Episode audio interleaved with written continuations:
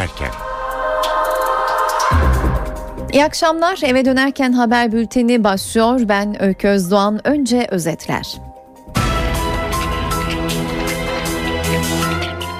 Mısır'da kanlı müdahalenin ikinci gününde meydanlardan cesetler toplandı. Adeviye meydanındaki cami morga döndü. N T V ekibi oradaydı. Birazdan Kahire'deki son durumu canlı bağlantıyla aktaracaklar. Başbakan Erdoğan hem Mısır'a hem Batı'ya seslendi. Şehadete inananlar demokratik hak mücadelesini kazanacaklar dedi. Uluslararası toplumu katliama sessiz kalmakla suçladı. Amerika Birleşik Devletleri Başkanı Barack Obama'dan açıklama bekleniyordu. Obama az önce konuşmaya başladı. Mısır'da olanları endişeyle izlediklerini söyledi. Gülen Cemaati'nin on bir maddelik açıklamasına Başbakan'dan karşılık geldi. Başbakan'ın cevabını aktaracağız. Aydın'da dün gece yaşanan tehlikeli gerilim, İstanbul'da havayı kirleten araçlara kesilen ağır ceza, Er Meydanı'nda doping skandalı ve başpehlivanın açıklamaları bültenimizde yer alan diğer başlıklar.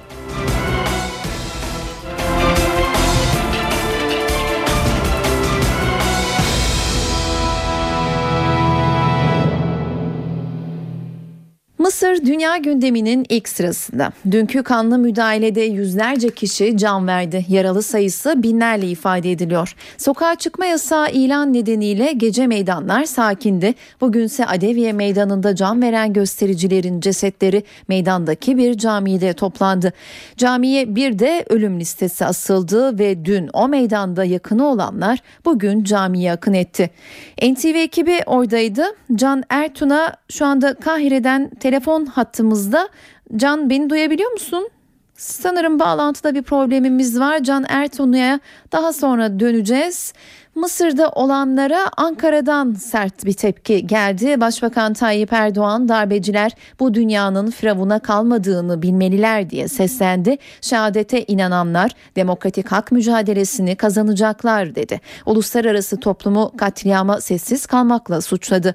Başbakanın Türkmenistan'a giderken havaalanında yaptığı konuşmayı dinliyoruz. Askeri darbeyi yapanların çok açık bir katliam yaptıklarını dünya televizyonlarından izleme fırsatı bulduk. Şehadete inanmış olan bu insanlar er veya geç Mısır'da bu demokratik haklarının neticesini de kazanacaklardır diye düşünüyorum. Batı bunu anlamak durumundadır. Bir sene ekonomik ambargo uyguladılar Mısır'a.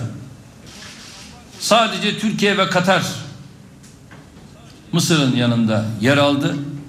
Bakın, devamlı olarak İslam dünyası üzerinde bir tezgah çalıştırılıyor. Tuzaklar çalıştırılıyor. Bu tuzaklar değerli arkadaşlarım bizler için de geçerlidir. Türkiye için de geçerlidir. Bizi Mısır'ın iç işlerine karışıyor olmakla itham ettiler. Bizi Arapların iç işlerine niçin karışıyorsunuz diyenlere ben de buradan sesleniyorum. Suriye ile ilgili olduğu zaman Türkiye'den niye o zaman destek istediniz? Bir ülkenin ordusunu, kendi halkını toplu halde katletmesi iç işleridir diyerek asla görmezden gelinemez. Bir defa Birleşmiş Milletler Güvenlik Konseyi'nin süratle toplanması gerekmektedir. Batılı ülkelere açık açık sesleniyorum. Filistin'de, Gazze'de sustunuz. Suriye'de sustunuz ve hala susuyorsunuz. Yüz bini aşkın insan öldürüldü. Hala susuyorsunuz. Ve Türkiye'de bugün dört yüz bini aşkın sığınmacı var. Hala susuyorsunuz. Mısır'da sustunuz, susuyorsunuz. Peki bu aşamadan sonra hangi yüzde demokrasiden, evrensel değerlerden, insan hak ve özgürlüklerinden bahsedeceksiniz? Mısır'ın darbeci yöneticileri bu dünyanın kudretli gibi görünen firavunlarına dahi kalmadığını bilmeleri gerekir. Ki onlar bunu çok iyi bilirler. Er ya da geç bir Musa çıkar ve zulmün hesabını sorar. Dünya Mısır'da olanları nasıl yorumladı? Dünya basınına bakalım. Gündemin ilk maddesi olarak manşetlerde yer aldı Mısır'da olanlar. İngiliz Independent gazetesi Mısır'ın utanç günü manşetiyle çıktı. Independent'ta yazan Orta Doğu uzmanı Robert Fisk de Mısır'da bir şey öldü dedi. Mısır'ın tüm Arap ulusunun ebedi annesi olduğu inancının yok olduğunu yazdı. Times gazetesi Mısır'da yaşanan süreci Cezayir iç savaşına benzetti. Financial Times gazetesi ise uluslararası kamuoyunun Mısır ordusuna baskı yapması gereğine dikkat çekti. Türkiye ile Katar'ın aracılık yapabileceğini yazdı. New York Times, Mısır'da ordunun yönetime el koymasından sonra üçüncü kez katliam ifadesini kullandı. Washington Post gazetesi de Beyaz Saray'ın mesajını öne çıkardı. Mısır ordusunun olağanüstü hal ilanının Obama yönetimi tarafından askeri yönetimin uzayacağı korkusu olarak yorumlandığını kaydetti. Bültenin başında N T V ekibinin Mısır'da olduğunu söylemiştik. Can Ertuna'ya bağlanmaya çalıştık ama hattımızda bir problem vardı. Can şu anda hattımızda. Can, beni duyabiliyor musun? Ee, Can, beni duyabiliyor musun? Can, kolay gelsin öncelikle. Beni duyabiliyor musun? Son kez sorayım. Çok gürültülü galiba bulunduğun yer. Yine bir bağlantı sorunu yaşıyoruz Can'la. Tekrar bağlanmaya çalışacağız. Devam edelim bültenimize. Genelkurmay Başkanlığı yazılı bir açıklama yaparak Suriye sınırında yaşanan bir olayı duyurdu. Suriye sınırında bin kişilik yaya, kırk araç ve yüz elli kişinin atlı kaçakçılık grubunun tespit edildiğini belirten Genelkurmay, yapılan uyarılara rağmen grupların sınıra yaklaşmaya devam ettiğini, gruplara müdahale eden güvenlik güçlerine de Kuşaklı köyünden pompalı tüfekle ateş edildiğini kaydetti. Genelkurmay uyarı atışları sonucu kaçakçıların bölgeden uzaklaştığını duyurdu. Saat on sekiz on üç, ben Öyköz Doğan. Eve dönerken günün öne çıkan gelişmelerini aktararak devam ediyoruz. Bültenin başında dünya gündeminin ilk sırasında Mısır haberiyle başlamıştık. N T V ekibi Mısır'da, Kahire'de Can Ertuna'yı telefon hattına bağlamaya çalışmıştık. Bir problem yaşadık. Şu an Can hattımızda. Can, kolay gelsin. Beni duyabiliyor musun?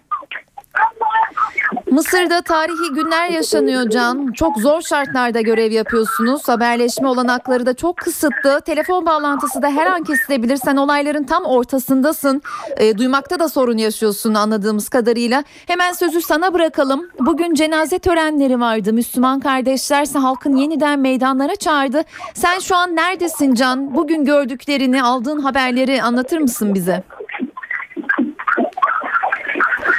Can, beni duyabiliyor musun? Seni dinliyoruz.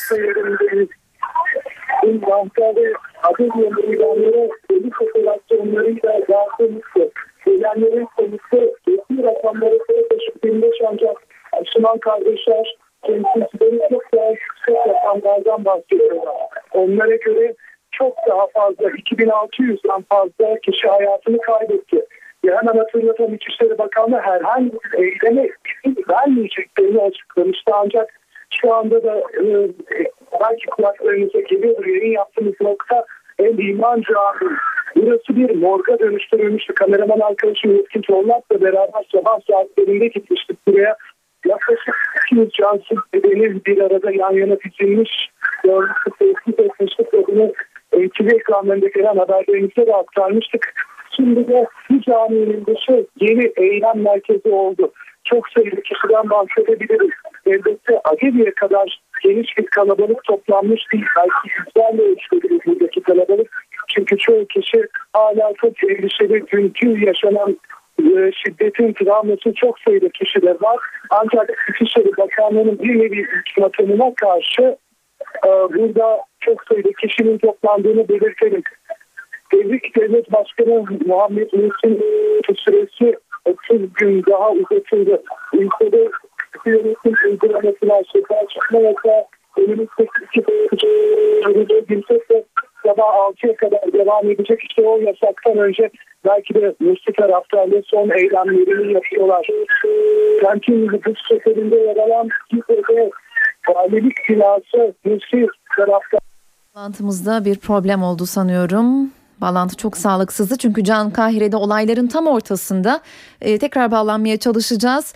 Anlattıklarını anlayabildiğimiz kadarıyla e, bültenin ilerleyen dakikalarında tekrar size aktaracağız.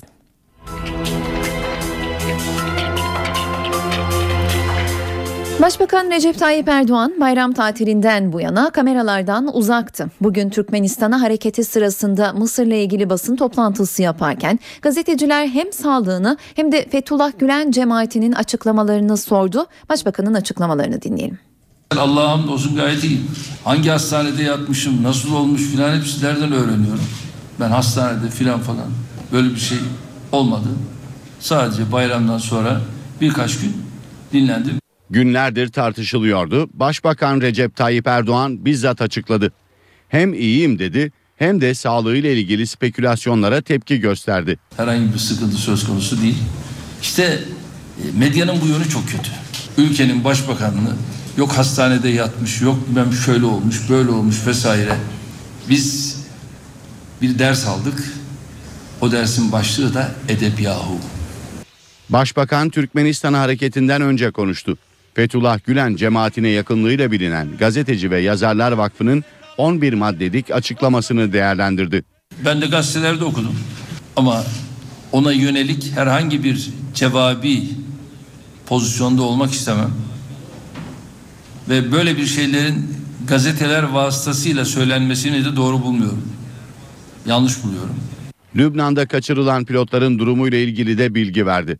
Sağlıklarıyla ilgili herhangi bir endişe söz konusu değil. Ve ilgili bilimlerimiz bu konuyla ilgili çalışmalarını sürdürüyorlar. Önemli olan neticeyi bir an önce almaktır. C H P milletvekillerinin fişlendiği iddiaları da başbakana soruldu. Fişlemeyi doğru bulmadığını söyledi. Ben fişlendiğimi biliyorum ama arkadaşlarımın fişlendiğini biliyorum ama biz böyle bir yola hiçbir zaman tevessül etmedik. Bunları hiçbir zaman da doğru bulmadık. Başbakan Erdoğan, C H P lideri Kemal Kılıçdaroğlu'nun Irak ziyaretini değerlendirdi. Herhalde Irak Başbakanı Türkiye'de görüşecek muhatap olarak kendilerini buldular. Buyursunlar, görüşmelerine devam etsinler. Ve demokratikleşme paketi. Başbakan değerlendirmesine sunulan paketle ilgili çalışmaların sürdüğünü, bir süre sonra açıklama yapacaklarını söyledi. Ana Muhalefet Partisi'nin gündeminde fişleme var. C H P Genel Başkan Yardımcısı Gürsel Tekin, C H P'li milletvekillerinin fişlenmesi olayıyla ilgili Cumhurbaşkanı'ndan devletin kurumlarını harekete geçirmesini istedi. Fişlemeye ilişkin haberlerin yalanlanmadığını, tersine haber yasağı getirildiğini söyleyen Gürsel Tekin, Cumhurbaşkanı gerekeni yapmazsa kendilerinin gerekeni yapacağını söyledi. Başbakan Erdoğan'ın ben fişlendiğimi biliyorum, arkadaşlarımın fişlendiğini de biliyorum ama biz böyle bir yola hiçbir zaman tevessül etmedik sözlerine M H P'den tepki var. M H P Genel Başkan Yardımcısı Emin Haluk Ayhan, ortada böyle bir vaka varsa, herkes fişleniyorsa M H P'lileri de fişliyorlardır dedi. Aydın'da dün akşam tehlikeli bir gerginlik oldu. Olaylar Köşk ilçesinde oturanlarla Kızılcaköylüler arasında çıktı. Köylüler ilçe merkezindeki Doğu kökenlilere saldırdı, onlar da köylülere saldırdı. İlçe merkezinde taşlar ve sopalarla büyüyen kavgaya çevik kuvvet ve jandarma müdahale etti. Gece boyunca süren olaylarda polis giderek kalabalıklaşan grupları dağıtmak için gaz bombası ve tazikli su kullandı. Gruplar arasına barikat kuruldu. Aydın Vali Yardımcısıyla Cumhuriyet Savcısı da gece ilçe giderek alınan önlemleri denetledi. altı kişinin yaralandığı, çok sayıda iş yerinin zarar gördüğü olaylar geç saatlerde kontrol altına alınabildi. İngiltere Alevi Kültür Merkezi ve Cemevi temsilcileri on bin imzayla bugün meclis başkanlığındaydılar. Kültür Merkezi Başkanı İsrafil Erbil, C H P Tunceli Milletvekili Hüseyin Aygün'le basın toplantısı düzenledi. otuz yedi gündür İngiltere'de çadır eylemi yaparak Alevisiz Anayasaya Hayır kampanyasıyla imza topladıklarını söyledi. İngiltere'de birçok hakka sahip olduklarını belirten Erbil, Başbakanın dört dörtlük Alevi olduğunu iddia ettiği kendi ülkemizde anayasal olarak yasaklıyız dedi ve hazırlığı yapılan yeni anayasanın tüm inanç ve kültürleri kapsaması gerektiğini kaydetti. Toplanan imzalar Meclis Başkan Vekili Sadık Yakut'a teslim edildi.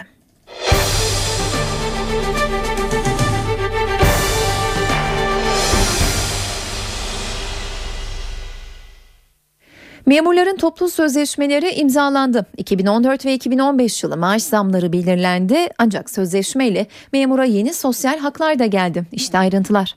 Bakanlık ve bağlı kuruluşlarda çalışan memurlara servis hakkı on iki yıl aradan sonra yeniden veriliyor. İ M F ile yapılan anlaşmalar döneminde tasarruf gerekçesiyle kaldırılan servis gelecek yıldan itibaren kullanılacak.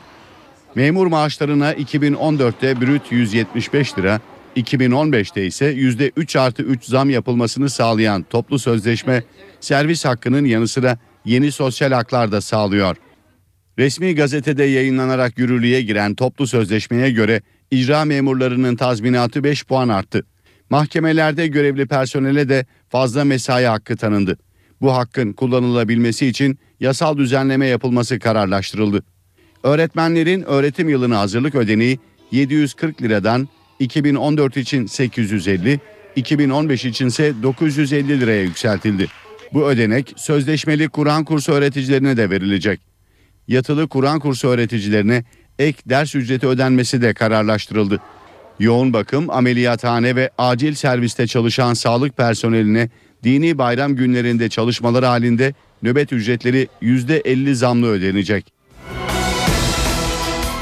Türkiye'de işsizlik en son yüzde sekiz virgül sekiz olarak açıklandı. Geçen aya göre düşen bu oranla Türkiye dünyadaki işsizlik sıralamasında orta sıralarda yer alıyor. Avrupa'da ise işsizlik ülkelerin coğrafi konumuna göre de farklılık gösteriyor. Küresel ekonomik krizin bugünkü en büyük sorunu artan işsizlik. Türkiye'de ise bugün açıklanan verilere göre çalışma yaşında olan nüfusun yüzde sekiz virgül sekizi işsiz. Peki bu oran ekonomik krizin yaşandığı dünya koşullarında ne anlama geliyor? Türkiye Avrupa'ya kıyasla daha iyi durumda. on yedi ülkeli Euro bölgesinde ortalama yüz kişiden on ikisi iş bulamaz durumda. İşsizlik Bosna Hersek, Kosova ve Makedonya'da yüzde kırklara kadar çıkmış durumda. Krizi en derin yaşayan Yunanistan ve İspanya ise işsizlikte rekor kırmaya devam ediyor. Genç işsizliğin yüzde ellilere vardığı bu ülkelerde her dört kişiden biri işsiz durumda.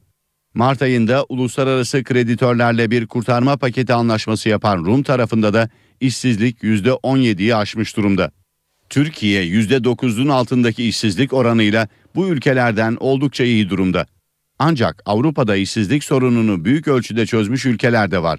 İsviçre'de işsizlik sadece yüzde üç iken kıtanın lokomotifi Almanya'da bu oran yüzde beş virgül beş düzeyinde.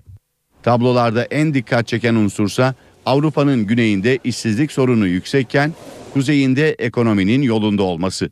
Krizin uzak durduğu ve işsizliğin düşük olduğu ülkelerin hemen hemen hepsinin kıta Avrupa'sının kuzeyinde yer alması ise dikkat çekiyor. İstanbul'da havayı kirleten araçlara bin yedi yüz lira ceza kesildi. İstanbul'da trafikten kaynaklanan hava kirliliğinin önüne geçmeye çalışan Çevre ve Şehircilik Bakanlığı, motorlu taşıtlara yönelik egzoz emisyon denetimlerini artırdı. Ekipler bu kapsamda Tem Otoyolu Mahmut Bey gişelerinde kontrol yaptı. Egzoz emisyon değerleri limitin üzerinde çıkan araçlara bin yedi yüz lira ceza kesildi. Araçlarına egzoz emisyon ölçümü yaptırmamış olan sürücülere de sekiz yüz kırk iki lira ceza kesildi. Para ve sermaye piyasalarındaki son durumu, günün ekonomi notlarını dinleyeceğiz. C N B C'den Enis Şenerdem'i dinliyoruz. İyi akşamlar. A B D'den açıklanan iyi veriler piyasalara olumsuz etki vermeye devam ediyor. Bugün de Amerikan enflasyon ve işsizlik maaşı başvuruları verileri borsalara satış getirdi. Güçlü veriler A B D Merkez Bankası Fed'in parasal genişlemeyi azaltması için zemin hazırlıyor algısı satışların ardındaki temel neden olarak gösteriliyor. Borsa İstanbul'da küresel piyasalardaki bu dengeden kaçamadı ve günün yüzde ikinin üzerinde düşüşle yetmiş dört bin seviyesinin altında tamamlayabildi.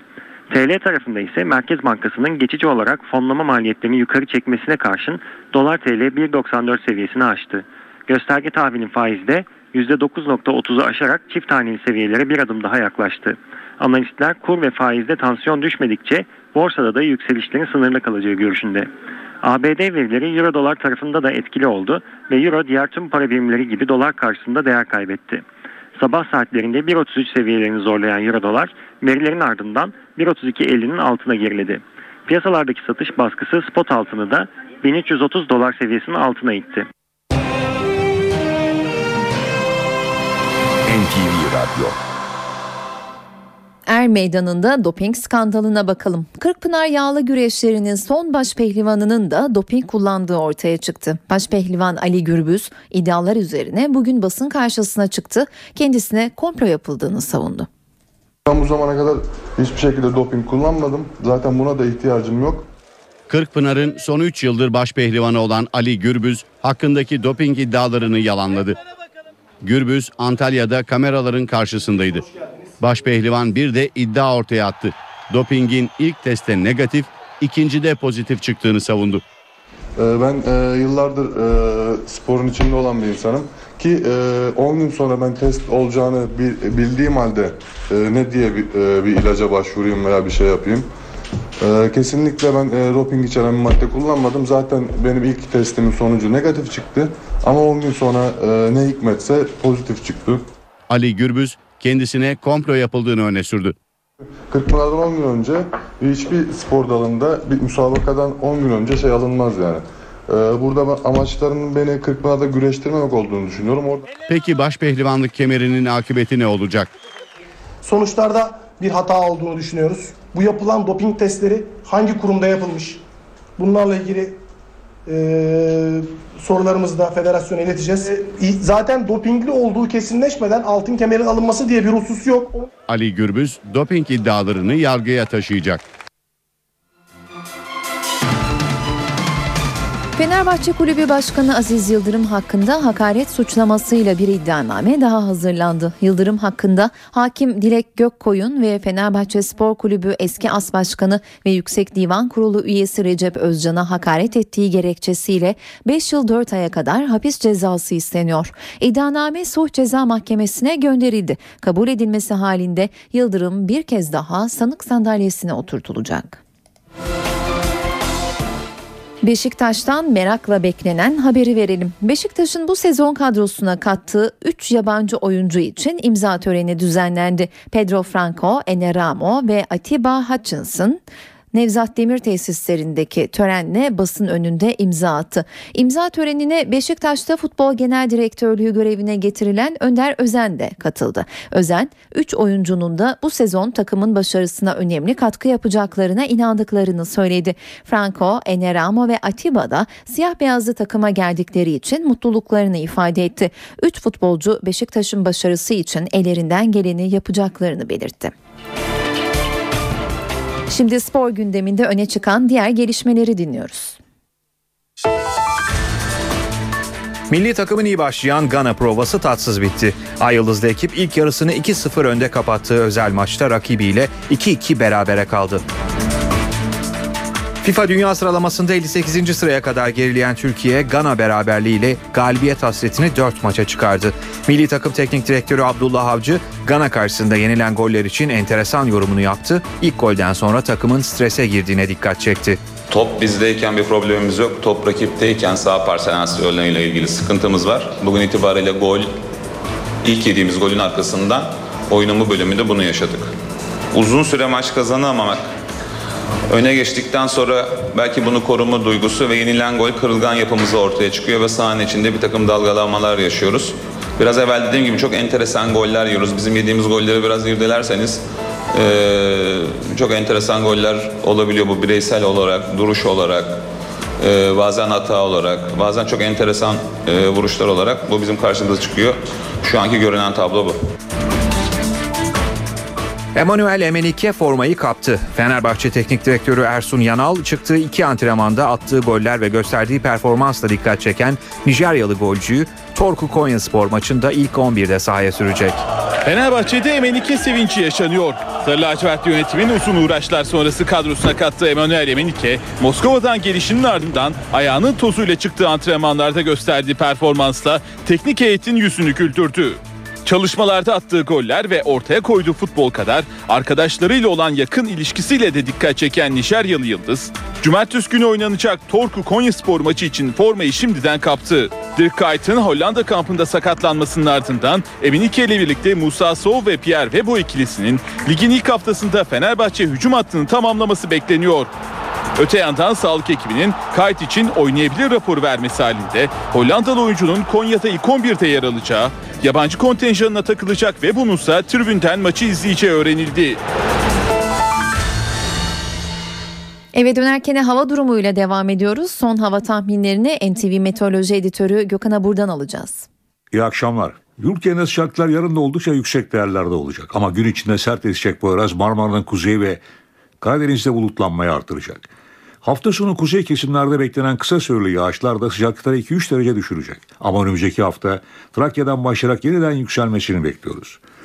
Yarın Rize-Artvin-Ardahan arasında daha kuvvetli olmak üzere Samsun-Ardahan arasında kısa süreli yağışlar var. Cumartesi günü Doğu Karadeniz'de hafif yağış geçişleri görülürken Marmara'nın kuzey ve batı Karadeniz'de artacak bulutlanmada yerel yağışlara sebep olacak. Marmara'nın doğusu ve Karadeniz'deki yağışların yer yer kuvvetli olmak üzere pazar günü etkisini sürdürmesini bekliyoruz. Evet, İstanbul'da geceler oldukça sıkıntılı geçiyor çünkü rüzgarın zayıflaması ve nemin yüksek olması bunaltıcılığı artırıyor. Yarın da gece saatlerine giren nem oranı oldukça yüksek ve gece sıcaklığı yirmi beş derece olacak. İstanbul'da yarın Poyraz kuvvetli. Hava bulutlu, sıcaklık ise gündüz saatlerinde otuz bir derece olacak. Cumartesi günü büyük olasılıkla yağış bekliyoruz. Ankara parçalı bulutlu, sıcaklık gündüz otuz iki, gece ise on sekiz derece olacak. İzmir'de hava açık. Rüzgar orta sertlikte esmeye devam edecek. Sıcaklık gölgede otuz dört derece. Gece sıcaklığı ise yirmi beş derece olacak. Hepinize iyi akşamlar diliyorum. Hoşçakalın. Ortodoks Hristiyanlar için kutsal sayılan mekanlardan olan Trabzon'daki Sümela Manastırı'nda dördüncü ayin yapıldı. seksen sekiz yıl sonra ibadete açılan manastırdaki ayini Fener Rum Patriği Bartolomeos yönetti. Ayine yaklaşık üç yüz elli kişi katıldı. Katılımın geçen yıllara oranla düşük olması Yunanistan'da yaşanan ekonomik krize bağlandı. Bartolomeos, manastıra giden patika yolun girişinde yöresel kıyafetli kemençeciler tarafından karşılandı. Patrik ayini yapmaları olanak sağlayan hükümete teşekkür etti. İnanç özgürlüğü konusunda gösterdiği hassasiyet için teşekkürlerimizi, şükranlarımızı sunuyoruz. Sümele'ye gelmek her inançlı Hristiyan için mukaddes bir tecrübedir diye konuştu. Ve Türkiye'de ilk Yezidi Kültür Evi de Mardin'in Güven Köyü'nde açıldı. Açılış törenine din adamları ve B D P milletvekillerinin de bulunduğu çok sayıda kişi katıldı. Mardin'de Yezidi Kültür Evi açıldı. bin dokuz yüz seksenli yıllarda terör olayları nedeniyle Avrupa'ya göç eden Yezidiler kültürlerini yaşatmak için bir projeyi hayata geçirdi. Yıllar önce terk etmek zorunda kaldıkları Güven Köyü'ne kültür evi yaptırdılar. Açılış törenine aralarında din adamları ve B D P milletvekillerinin de bulunduğu çok sayıda davetli katıldı. Kasra Bacine Kültür ve Konuk Evi sayesinde Yezidilerin Mardin'e dönüş sürecinin hızlanması hedefleniyor. Şair Ahmet Arif'in Hasretinden Prangalar Eskittim kitabındaki şiirlerinin önemli bir bölümünün geçen ay kaybettiğimiz ünlü yazar Leyla Erbil'e yazıldığı ortaya çıktı. Ahmet Arif'in kendi sesinden ünlü şiirini vererek haberi aktaralım. Dışarıda gürül gürül akan bir dünya. Bir ben uyumadım, kaç leylim bahar, hasretinden prangalar eskittim. Yokluğun cehennemin öbür adıdır.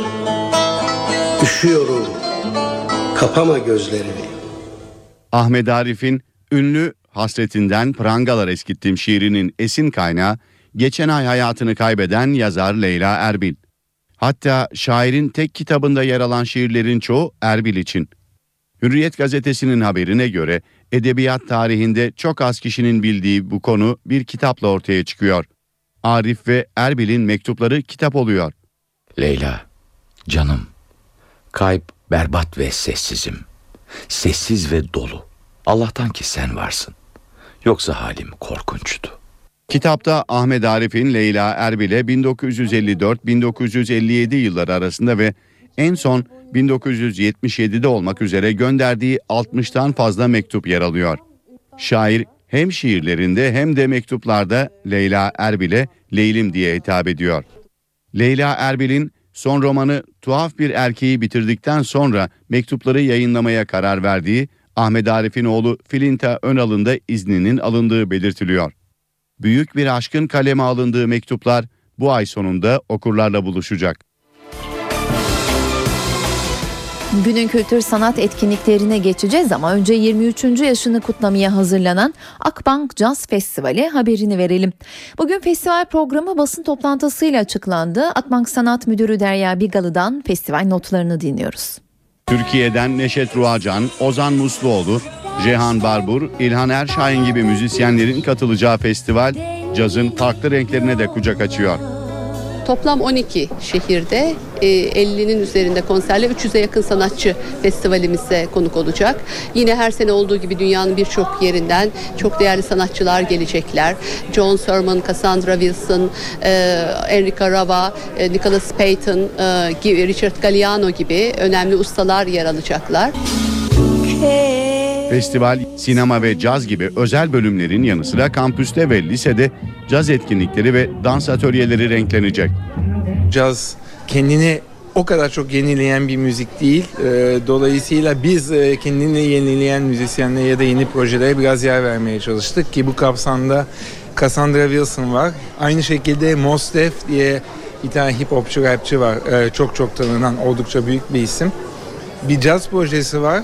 Chris Dave'le beraber. E, Mulato Asatke var. Etopyalı, oldukça Türkiye'de sevilen Hüsnü Şenlendirici ve Mısırlı Ahmet'le bir araya getiriyoruz. Festival yirmi beş Eylül on iki Ekim tarihi arasında gerçekleştirilecek. Eve dönerken de kültür sanat etkinliklerinden öneriler var sırada. Harbiye Cemil Topuzlu Açık Hava sahnesi bu akşam Sertab Erener'i ağırlıyor. Sevilen şarkılarıyla hayranlarının karşısına çıkacak Erener'in konseri saat yirmi birde başlıyor. Sanatseverler için bir başka sergi önerimiz daha var. Beyoğlu Belediyesi Sanat Galerisi'nde Klasik Sanatlar Karma sergisi görülebilir bugün. İstanbul Klasik Sanatlar Merkezi'nin hazırladığı yetmiş eserden oluşan Klasik Sanatlar Karma sergisi, hat, tesip, minyatür, çini, ebru gibi klasik sanat dallarında çeşitli sanatkarlara ait birbirinden güzel levhalardan oluşuyor. Sergi yirmi Ağustos'a kadar ziyaret edilebilir. Dünya Foto Muhabirliği'nin bir yıllık güncesi niteliğini taşıyan ve geçen yıl dünya gündemine oturan olayların canlı belgesi fotoğrafların da yer aldığı sergi bu yıl beşinci kez düzenleniyor. yüz yirmi dört ülkeden beş bin altı yüz altmış altı fotoğrafçının yüz üç bin dört yüz seksen bir fotoğrafla katıldığı ve on dokuz jüri üyesinin değerlendirme yaptığı yarışmadan toplam yüz elli eser İstanbullu sanatseverlerin beğenisine sunulacak. Sergi üç Eylül'e kadar Forum İstanbul'da ziyaret edilebilir.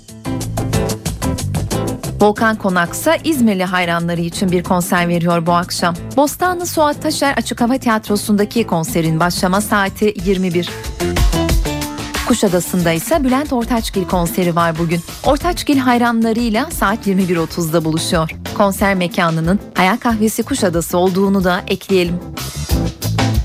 Bu akşam evdeyseniz C N B C'de Maria Full of Grace izlenebilir. Filmdeki rolüyle Berlin Film Festivali'nde en iyi kadın oyuncu seçilen Catalina Sandino Moreno ve Virginia Ariza'nın rol aldığı filmin yönetmeni Joshua Marston. on yedi yaşındaki Maria yaşadığı hayattan hiç hoşnut değildir ve yeni bir hayata başlamak ister. Bir gün hamile kalır ve ardından arkadaşı vasıtasıyla yeni bir iş teklifiyle karşılaşır. Maria kuryelik yapacak ve Amerika'ya uyuşturucu sokacaktır. Film saat yirmi ikide başlıyor. Öncesinde ise saat yirmi birde C S I New York ekranda olacak. Star T V'de de saat yirmide yerli sinema Dedemin İnsanları, yirmi iki kırk beşte ise yerli dizi Benim Hala Umudum Var ekrana gelecek. Eve dönerken programının sonuna geldik. Ben Öyköz Doğan. Yarın akşam aynı saatte görüşmek üzere. Şimdilik hoşçakalın.